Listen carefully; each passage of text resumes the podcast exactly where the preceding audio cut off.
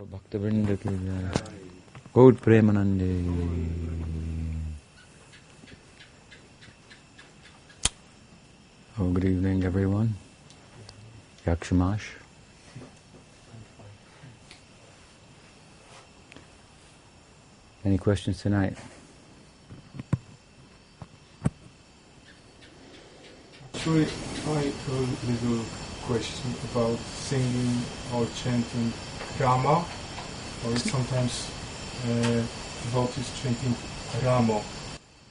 Ramo, Rama. So the question is, sometimes devotees chant Ramo, and sometimes they chant Rama. So what is correct? What is the difference? Yeah, because I heard or uh, read about that Ramo is incorrect. hmm Yeah, yeah. In the uh, in, first of all, in our, in a lot of our chanting, there are two languages that are um, drawn upon: the Sanskrit and the Bengali. Hmm? So Gaudiya Vaishnavism is the name of our tradition, and Gaudiya refers to uh, to Gaudadesh, the land of Bengal, West Bengal, where Chaitanya Mahaprabhu appeared. Hmm? Gauda Mandala Bhumi, the circle on earth of Chaitanya Mahaprabhu's Leela. Hmm. And so there are many Bengali speaking devotees. Most of the theology of Gaudiya Vaishnavism was written in Sanskrit, which was the educated language for religious people of the time. But Krishnadas Kaviraj Goswami and Vrindavan Das Thakur, the two most celebrated authors of the uh, narrating the life of Chaitanya Mahaprabhu, uh, wrote their books in Bengali. Hmm.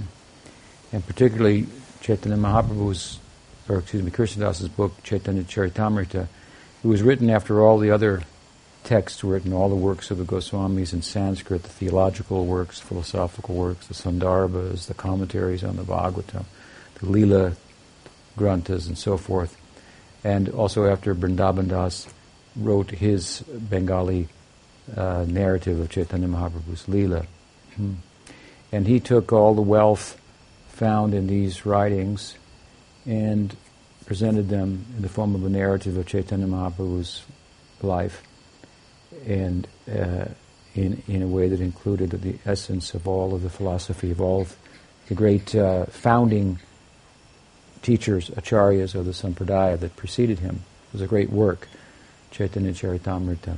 Mm. So, he took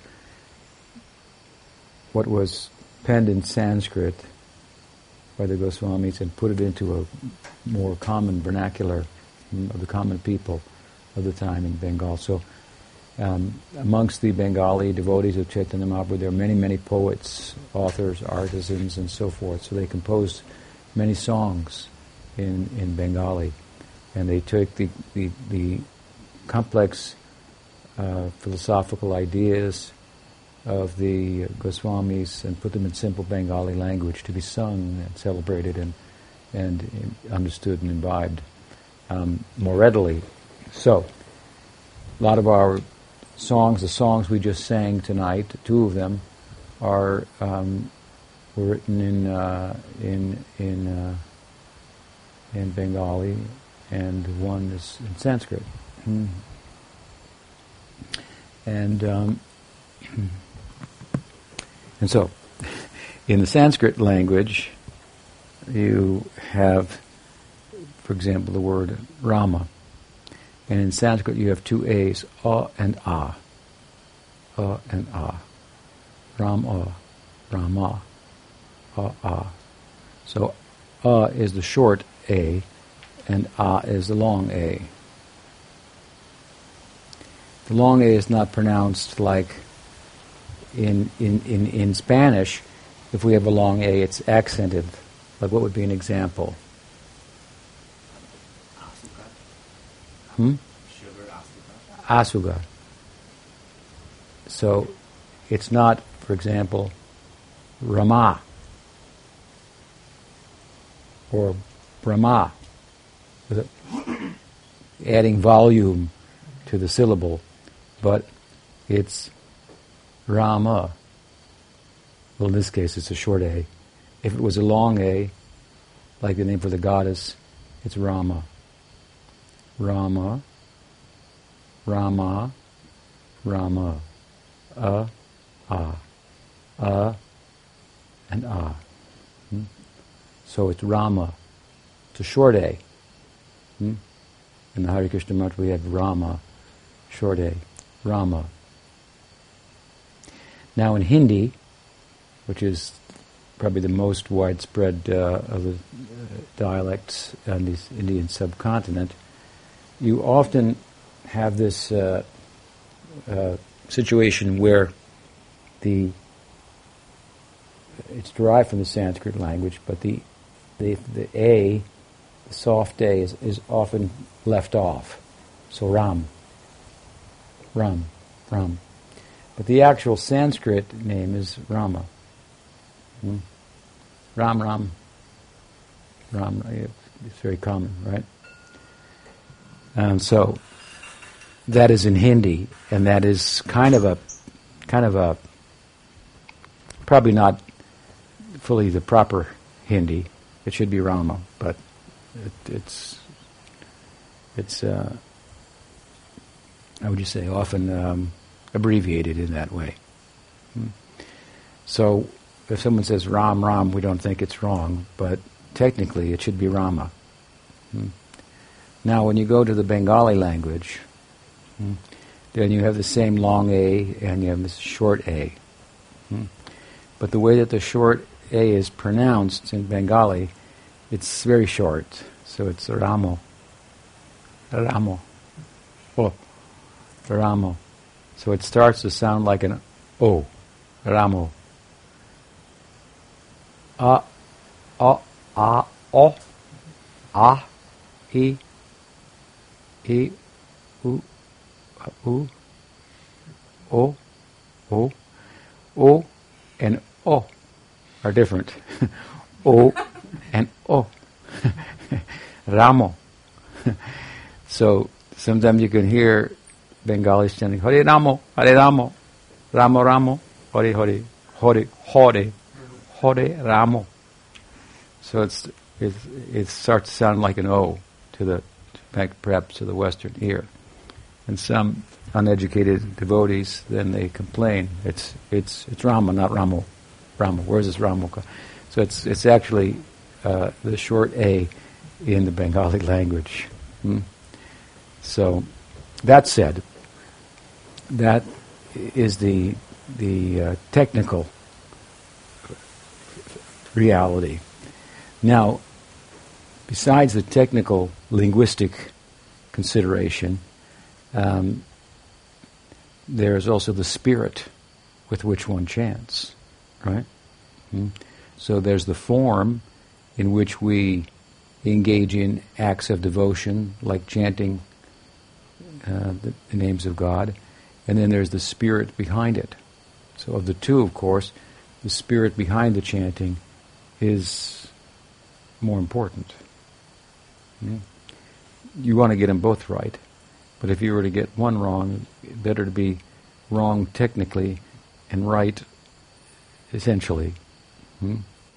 Years ago, um, many, many years ago, now, it doesn't seem that long ago, but it was quite a while ago, when I joined uh, Prabhupada's mission. I was 22. I'll be 67 this year in March.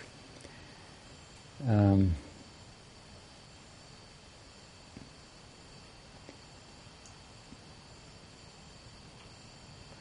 we um, we used to sit at Prabhupada's asana in the morning at about six, and we would chant the the uh, Guru Astakam, Sangsara Ravanana Idaloka, Pranaya Ganaganatvam, Tattasya Kalyana Gunarnavasya, Vande Guru Sri Charanarvindam. Eight stanzas of Vishwanath Chakravarti Thakur glorifying the Guru. And Prabhupada's quarters was not far and so he could hear the chanting. Hmm? And we were singing and chanting, but but it's Vande Guru Shri I offer my respects to the lotus feet of the Guru and so many other words describing the character of the Guru and so forth. But instead of chanting the word Guru, we were chanting the word, it sounded like Goru. Goru? Goru, which means cow. So I offer my respects to the lotus feet of a cow. It was sounding to Prabhupada's ear, they're saying cow. So uh, he said, I think you mean guru, uh, not goru. Uh, Pujyapad Sridhar Maharaj used to say that if we say the word wrong, but our heart is in the right place, Krishna will say, I think you meant this, didn't you?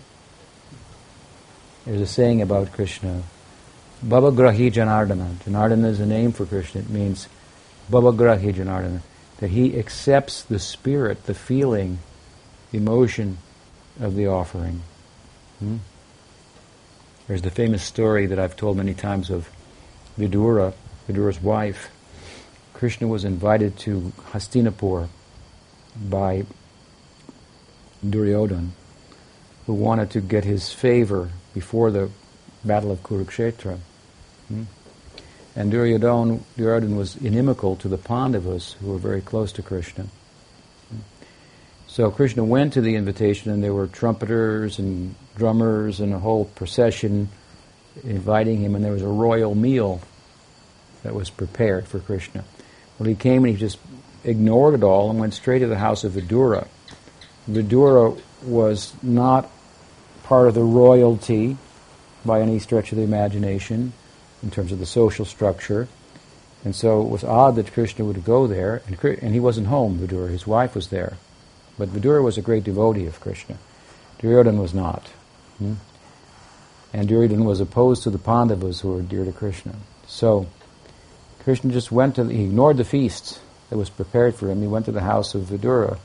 And Vidura's wife was there and she was shocked that Krishna was in her house. And so he said, I'm hungry. Feed me. She said, There's a royal feast right over at the palace. He says, No, I don't want that.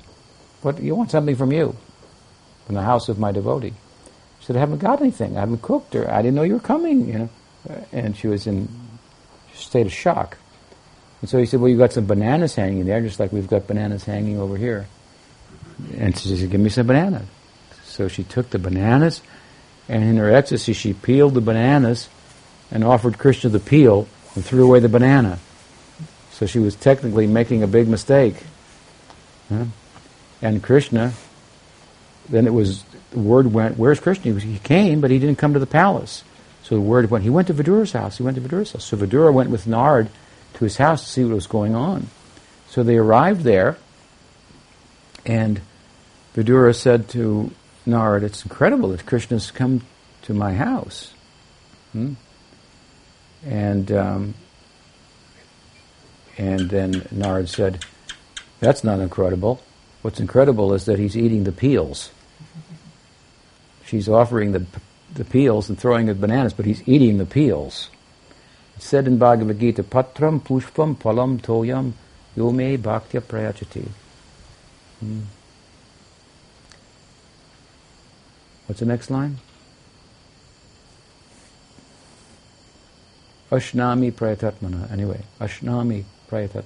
If one offers me a fruit, one fruit, Krishna says, one flower, one drop of water, one leaf, not one of each, not many of many fruits or many flowers.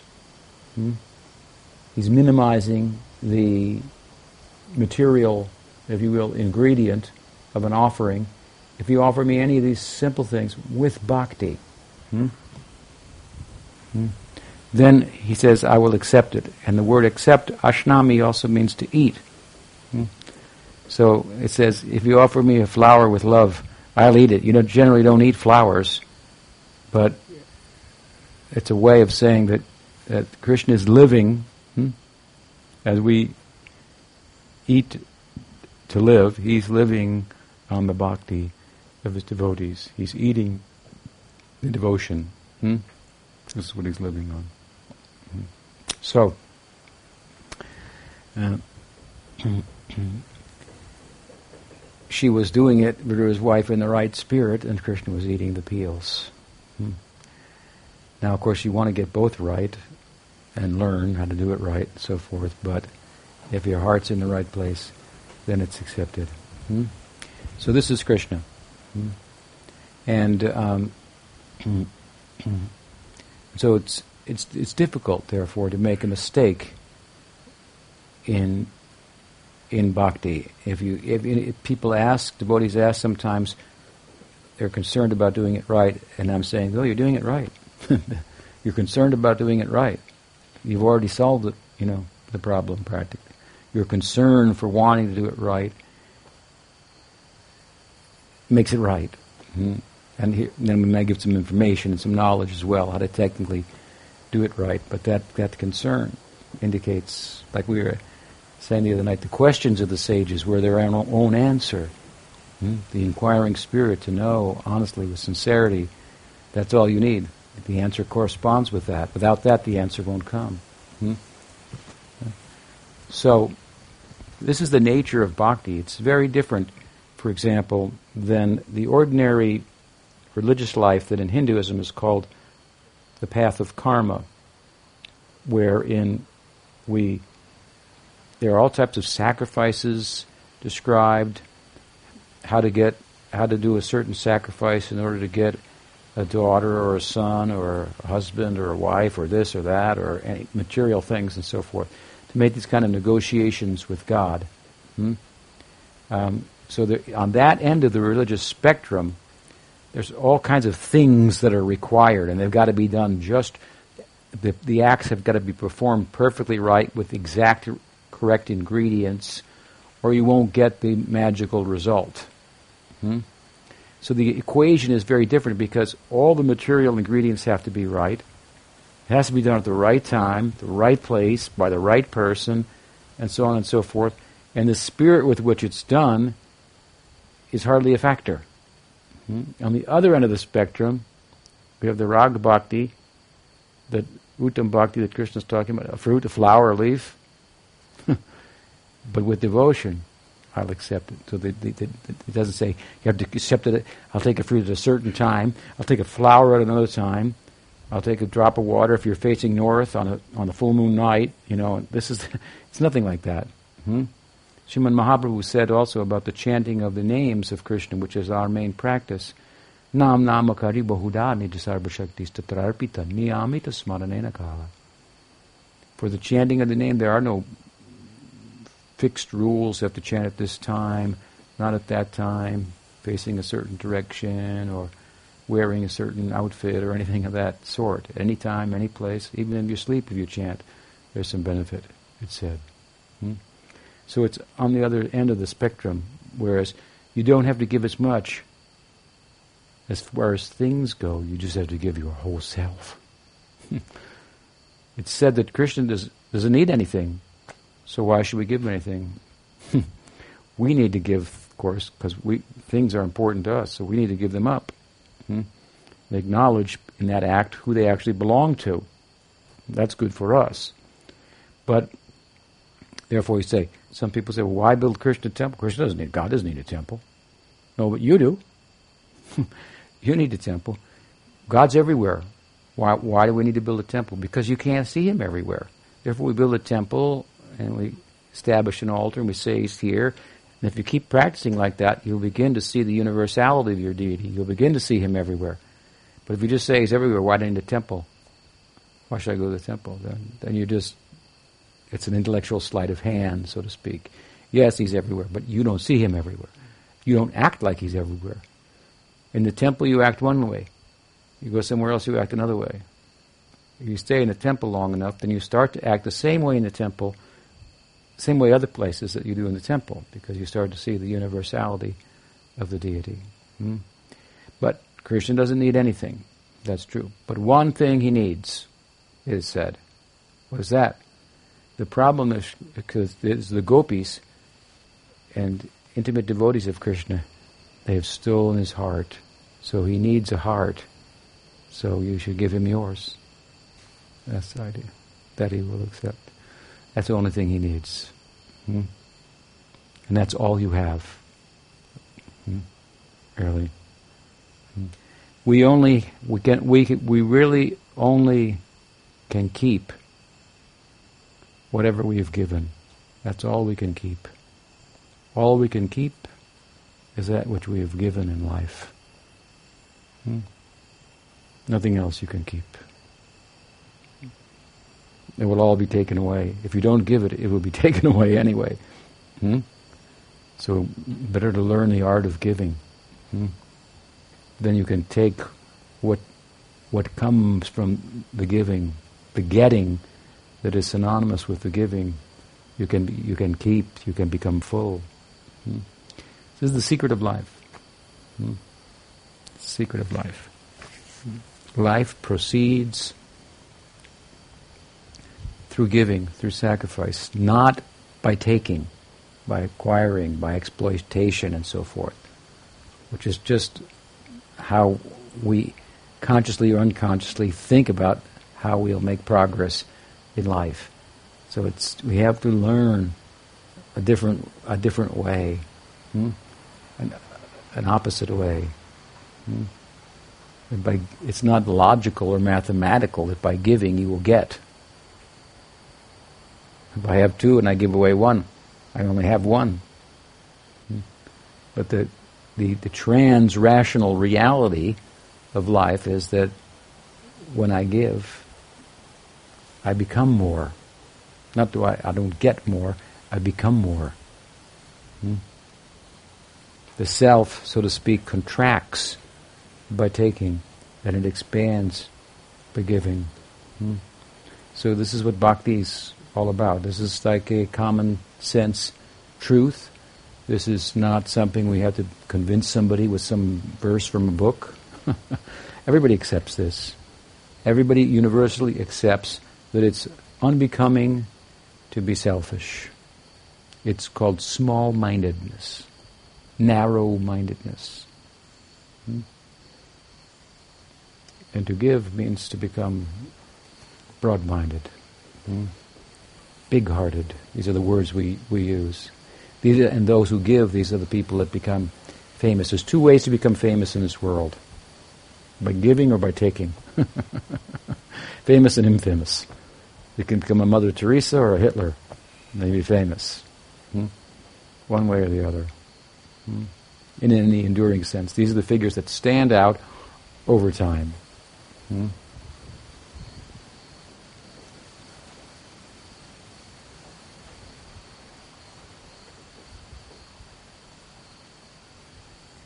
Suppose you could stand out by certain material accomplishments, but also to become materially accomplished requires some effort and self-sacrifice. Let's say, for example, to become a, a famous sports star. Hmm. It's not that they're just born like that and they can run around and jump. And to some extent, they have some natural talent, but the effort that they have to put in at, at a professional level, level to be famous is considerable, and it's a lot of work, a lot of sacrifice, if you will. They have to sacrifice and uh, and forego. Um, uh, not, a number of things, I'm sure, to you know give the concentration and so forth. So anyway, hmm? by giving, we grow. Hmm? So yoga and bhakti in particular is the art of the of of honing this. This is a universal principle. As I say, it's everybody accepts it on some level. We want to just take it as, as, as far as it, uh, the implications, what are the full ramifications of it. That's what we're talking about. That's how you end up in, in Krishna Lila, land of, of givers, land of lovers only. Hmm? So to, to, be, to be a lover. And bhakti is the yoga of that. So the methodology, science in the, in sense of being a method mm, that, that, that has been tested and has results. And if you apply yourself according to the method, the consistent results will come in due course. Mm. So it's simple, simple, but difficult. Right? It's simple to offer a flower to Krishna, but it's hard to do that. Hmm. Hmm. It's an exercise of the heart. The heart is a little atrophied. It's a little stone-like, a little cold. So it has to be massaged. And we're doing heart surgery here, actually. What we do.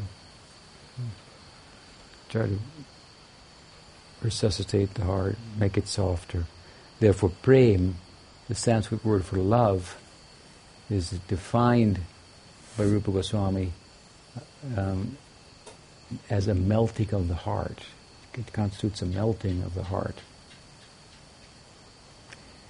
And in Goloka, hearts actually melt. That's another thing. Here, when we say the heart, we're not speaking about an organ. That's just a kind of a, a way of translating something that transcends material uh, reality experience with some some po- point of reference. Heart central to the body, right? If the heart is beating, you're alive. When you when you when you love, the heart beats. Especially hormones and things going off, and so on. Hmm. Uh, so it's, it's it's just a point of reference. Here, materially speaking, hearts don't actually melt. But, but we have an emotional experience hmm, that's not physical, an emotional experience, and we try to speak about it in physical terms. We say the heart is melting. My heart melted. Hmm. We're actually talking about something that goes on in the subtle body, in the psychic realm. Hmm? But in the spiritual realm, beyond the mental emotional world, hmm, then there are also forms. But these forms are made of spiritual emotion. There are actual hearts, and they actually melt. so you have to. So a spiritual form is very peculiar. Therefore, it's said about Krishna that he has no form. Sometimes he has no form in the, in the, in the scriptures it says that some places. What it means is that he has no material form. If you're maybe if you're Italian and you go to India and you come back to Rome, they say, "What was it like over there?" And you say, "There was nothing to eat over there." It means they didn't have any pasta. If you if you live in South India and you want to eat lunch, you go to a restaurant and say, rice, please. Rice means the meal. The main meal is rice, and there's some vegetables, but it's rice. You go to North India, it's chapatis, wheat, hmm, because of the different climates. And so it's in the north, it's wheat. If you haven't eaten a chapati, you haven't eaten. The south, if you haven't eaten rice, you haven't eaten. In America, in many places, unfortunately, if you haven't eaten meat, you haven't eaten. No meat? One of my students went home once, visit home, and father said to him, uh, "There's all kinds of things in the refrigerator to eat. Eat whatever you want." So he came back, and someone was making a sandwich with bread and cheese and tomato and avocado. His father said, "Aren't you going to put anything on it?"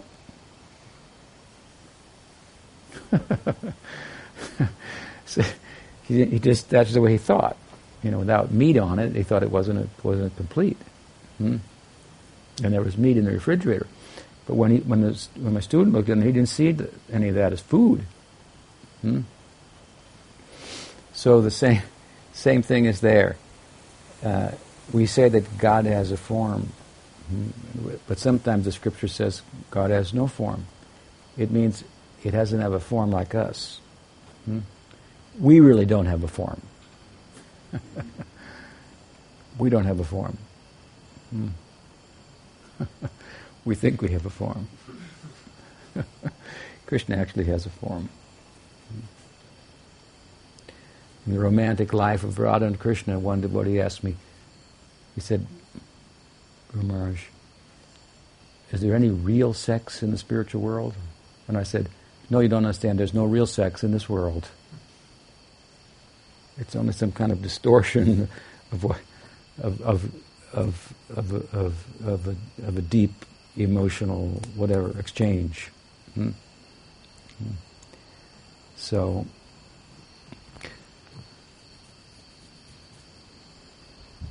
so yes, Krishna has the transcendental form, and there are transcendental emotions, real emotions. Now our material emotions are just the subtle matter, the psychic matter, has been activated by consciousness. It has a capacity to reflect consciousness. So it acts almost like consciousness. Just like the software in a computer acts almost like the, the, the user. You can't talk to the hardware, but you can talk to the software. Right? Software can talk back and do things and make things. Right? So the software in a computer is more similar to the person, the mental emotional person, than the hardware. Hmm? The user, I mean. Hmm? So, similarly, we're materially speaking, constituted of psychic matter and physical matter. And then there's ourself, consciousness. So this subtle matter has the capacity to mediate between pure consciousness and physical matter. Hmm? Something like that. And so the mind is, is quasi-subjective. Hmm? It's subjective, but it's all focused on matter, which is physical and objective. That's why I say it's like quasi. So, all, uh, subjective. All our emotions and subjective experiences occurring in the mind hmm, are all in relation to physical matter. And so they're only like approximations of, of pure subjectivity. Hmm? But in, in, in Leela, Krishna is the focus. Not matter, not physical matter, which is the forms of which are here today and gone tomorrow. So you're subject to happiness and distress. And the happiness is just the beginning that leads to distress. When something makes you happy and then it's gone, for example. But, but Krishna is not here today and gone tomorrow. He's ever existing. So the emotional life in relation to him hmm, is not disconcerting like our material emotional life, and it's a pure emotional life. Here we only have semblance of emotional life. Hmm? We only have a semblance of a form. Our hearts don't melt. What kind of heart is that? Hmm. But there, there, the, the Jamuna is, is said to be like the perspiration of Krishna. He's dark, you know. And the river Jamuna is dark.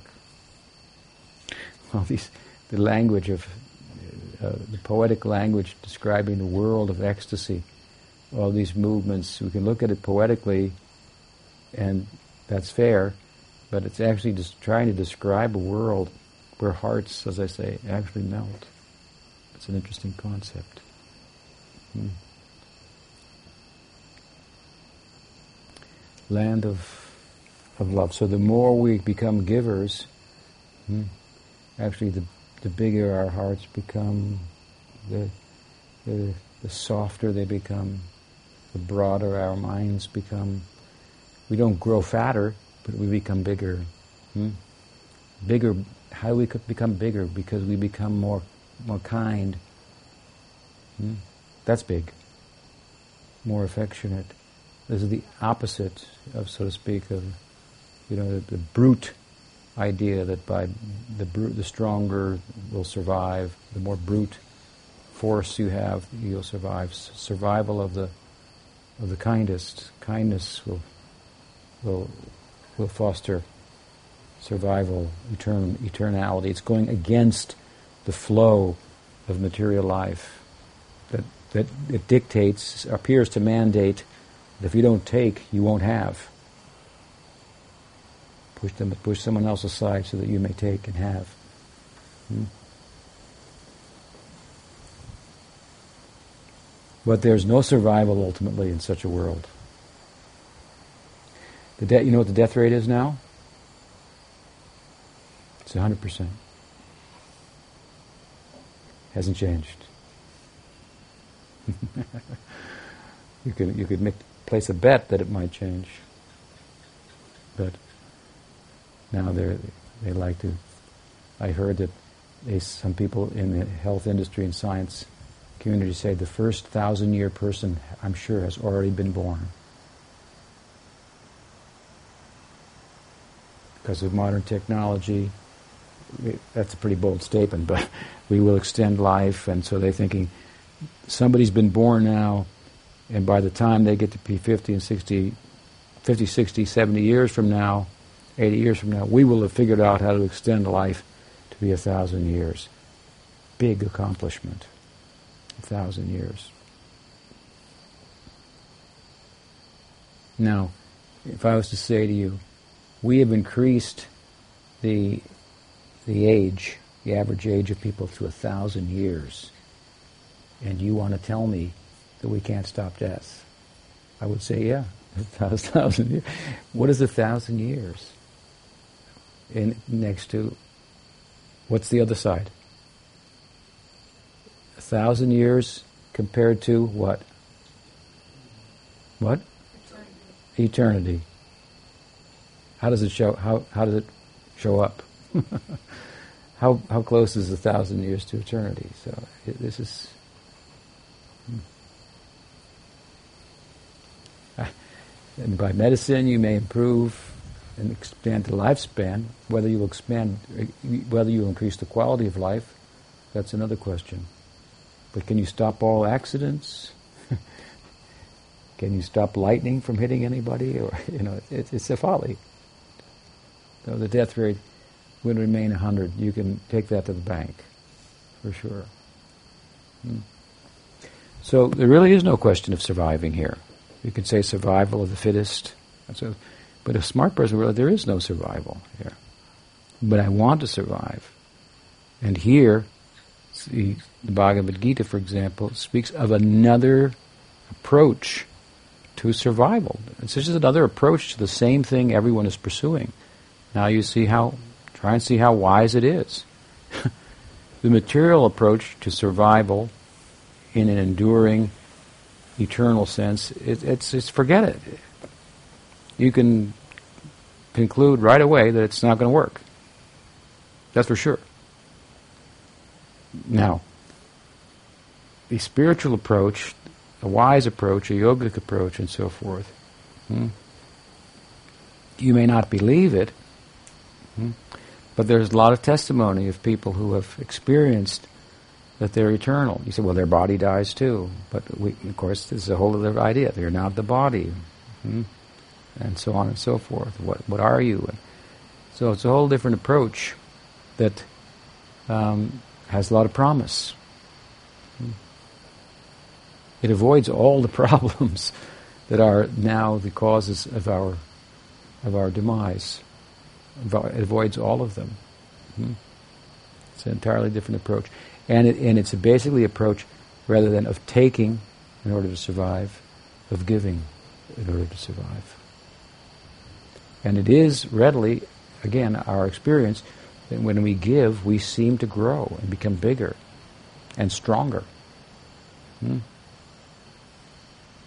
Hmm?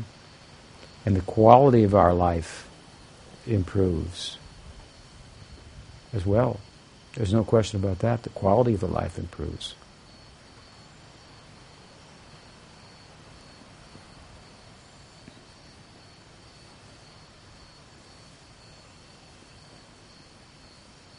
Even if you think that the reports of mystics, of their inner experience, that they experience that they're eternal, are just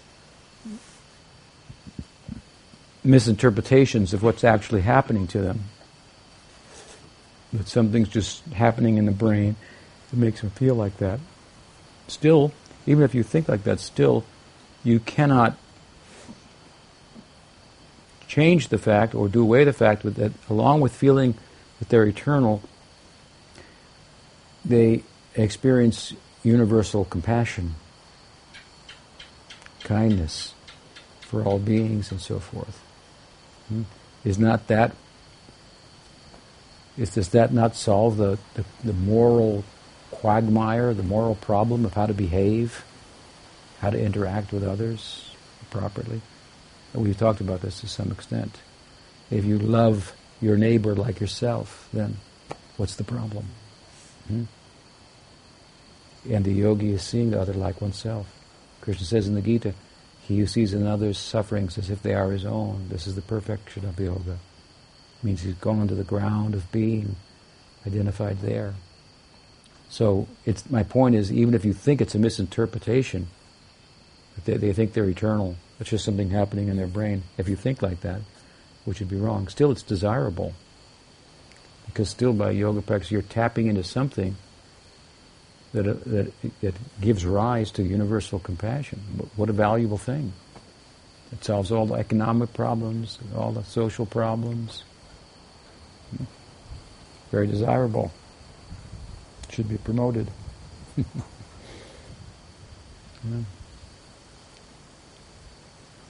It doesn't cost anything. Just have to give your whole heart, that's all. Mm.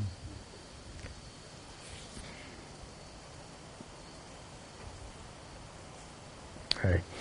I came across an article in the New York Times that um, recently by uh, David Brooks, who's a conservative columnist, and it was called Radical Moralism. He cited a couple of books in which um, authors had written about what he called radical moralism, which is the kind of person who um, foregoes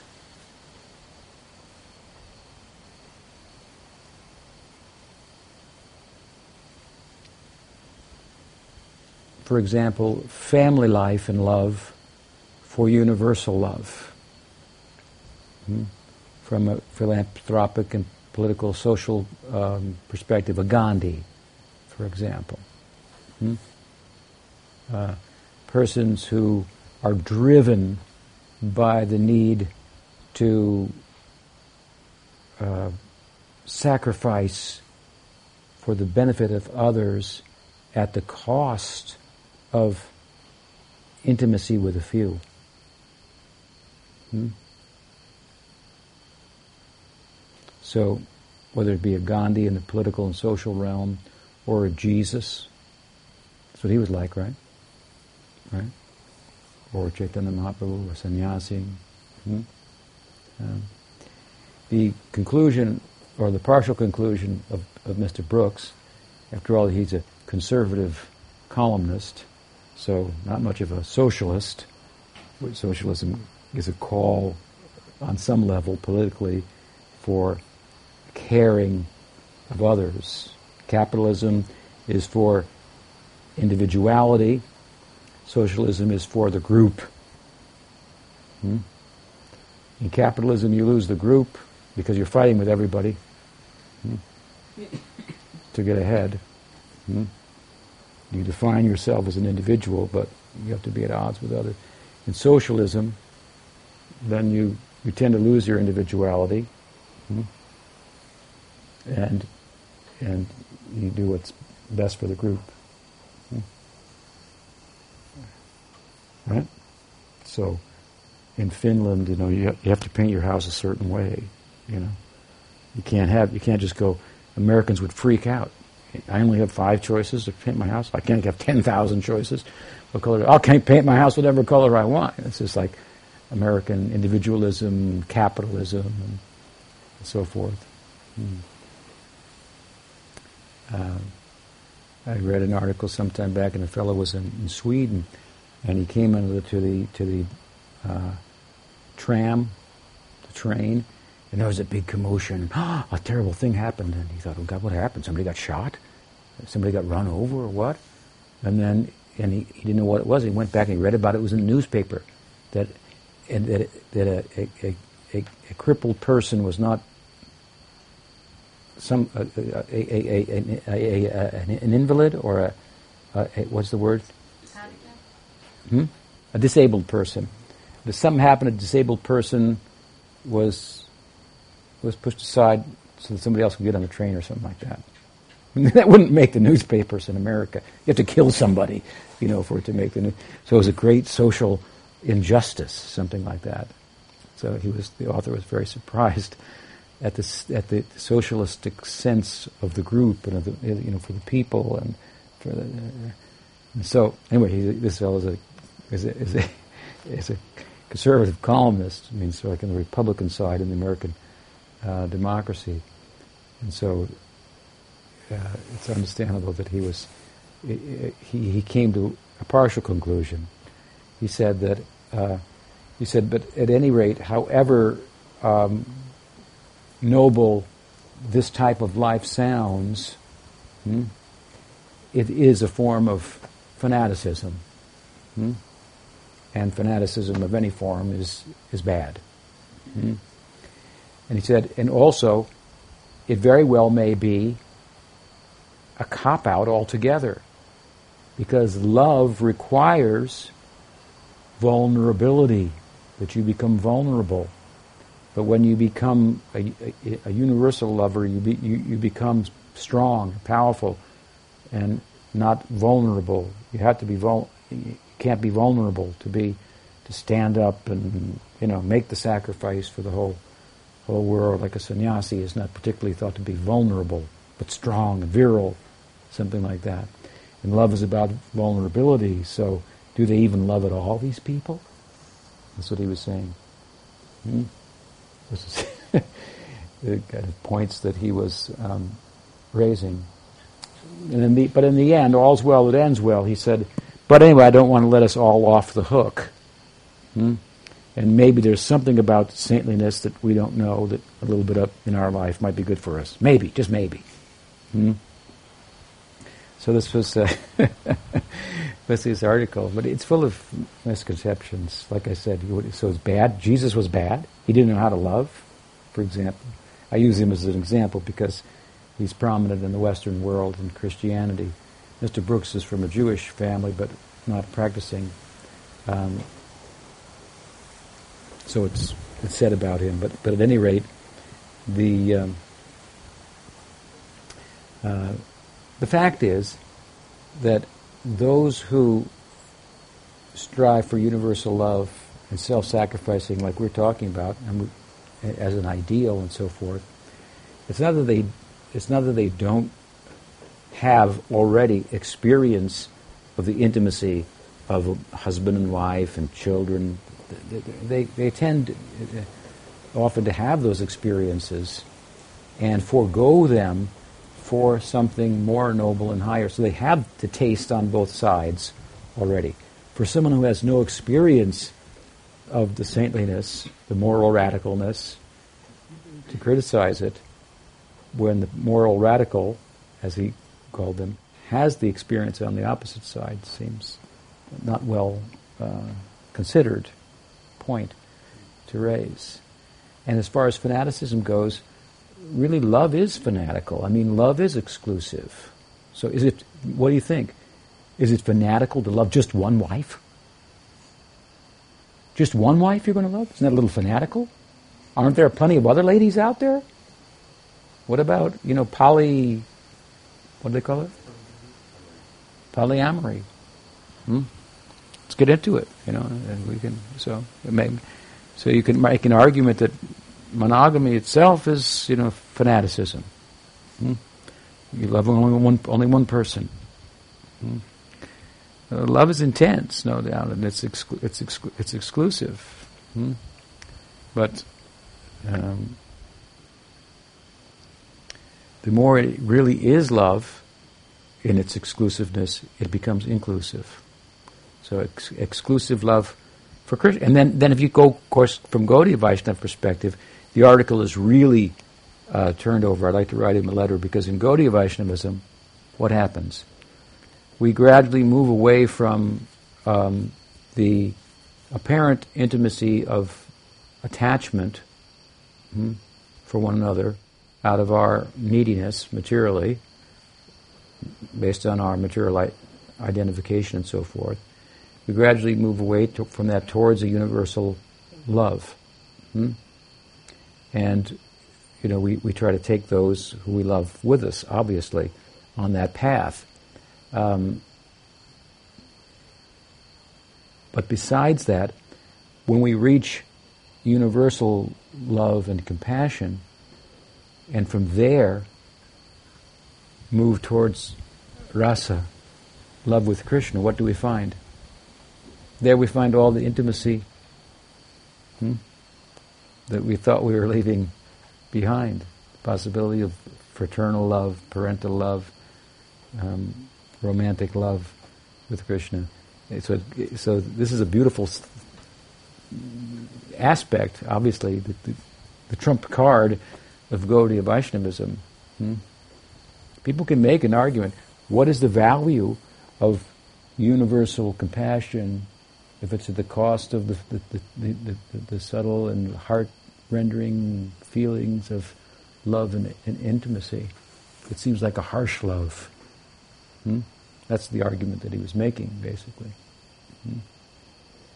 So while I've just disagreed with that, I could also agree with it and say, yes, therefore we need love and intimacy. But whether love and intimacy, intimacy, materially speaking, is really what's going on is another thing. Love of Krishna, hmm? the person of Krishna, affords us the opportunity to love the most lovable object, source of love, hmm? intimately. Hmm? And within that also universal compassion is included. So it goes full circle, if you will. This is again the trump card of, of, of Gaudiya Vaishnava. very beautiful, very charming idea. Hmm? Compassion is the high side of love in this world, where you may forego the love of another for the love of the nation. Hmm? for example. That's thought to be big. But while compassion and you know all the forms of it, altruism, philanthropy, and ultimately spiritual uh, compassion based on spiritual knowledge as to the plight of the soul. Hmm? This is this incidentally is the experience of the devotee. The devotee can have compassion for others aroused by seeing the suffering of others. Why? Because he or she has experienced the suffering also. Hmm? In the case of the Godhead, hmm, that's, that's, it's, it's not the same. Hmm?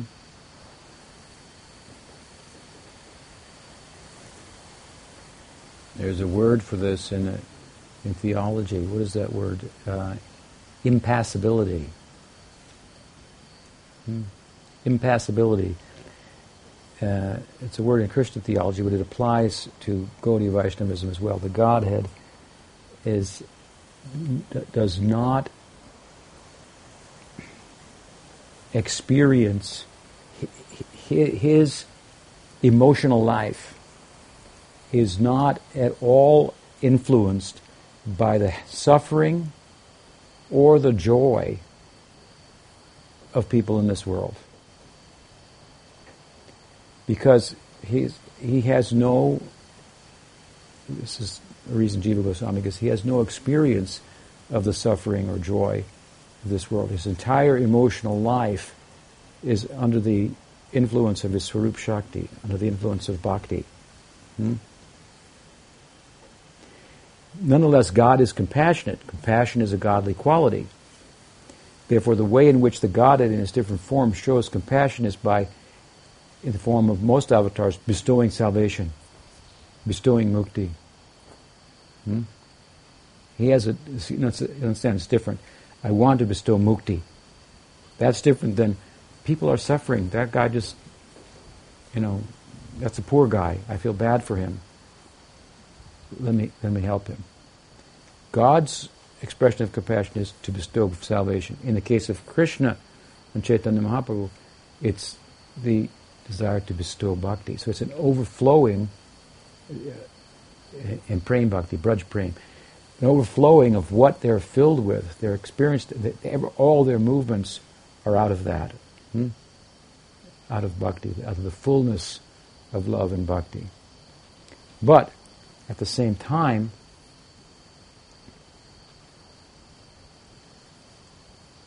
the devotees of Krishna, hmm, they have experience of suffering in the world. And so while they want to bestow bhakti, they can also be driven compassionately. Compassion can arise in their heart based on seeing the suffering of others because they have experienced it also. And so obviously empathy is is capacity to be empathetic is much enhanced if you have the same experience of another person who is now suffering. If you've also been poor, it's much easier for you to be empathetic for a poor person than if you have no experience of it. Hmm? If you have no experience of it whatsoever, it's be hard to know why why you should be empathetic or uh, and, and em- empathy is not a why I should be it's a feeling that arises hmm? so this is an interesting theological point hmm, about um, the nature of the deity. Hmm. That said, of course, again, compassion is a godly quality. It manifests in the devotees in both ways, in the desire to bestow bhakti and and in, and out of empathy for the suffering of others. And the devotees, of course, are um, in a way, one with the Godhead. And so they are the manifestation of his Kripa Shakti, the power Shakti, through which he bestows the full face of compassion. So not just giving bhakti or salvation, but also empathizing for their actual suffering. So it's the Krishna does that, hmm, but through them is the idea, through the medium of his devotees. And so devotees, therefore, they're, they're called oceans of compassion. Vanchakalpaktarubhyascha kripasindubhya evacha. Kripasindubhya. Their ocean of compassion. They're characterized by their compassion. And this compassion is very endearing to us. Hmm? Because we're, we're, we're, we're, we're suffering. Hmm? And so, the devotees, therefore, it's called Vaishnavism. They're more important than Vishnu. Hmm? It's a, it's a, it's a religion or a spirituality centered on, on the devotees, on devotion. They're, they're the link, they're the connection. Hmm. In, in, in, in, arguably, in a way, they are more fully, uh, fuller expressions of compassion. Of course, again, it's a godly quality, so it's derived from from their own bhakti. Hmm? So, what's the time? All right, so we'll stop there. Vaishnava Vrinda ki jai, Raji Gopal ki jai, Gaur Bhakti Vrinda ki jai, Gaur Premanandi.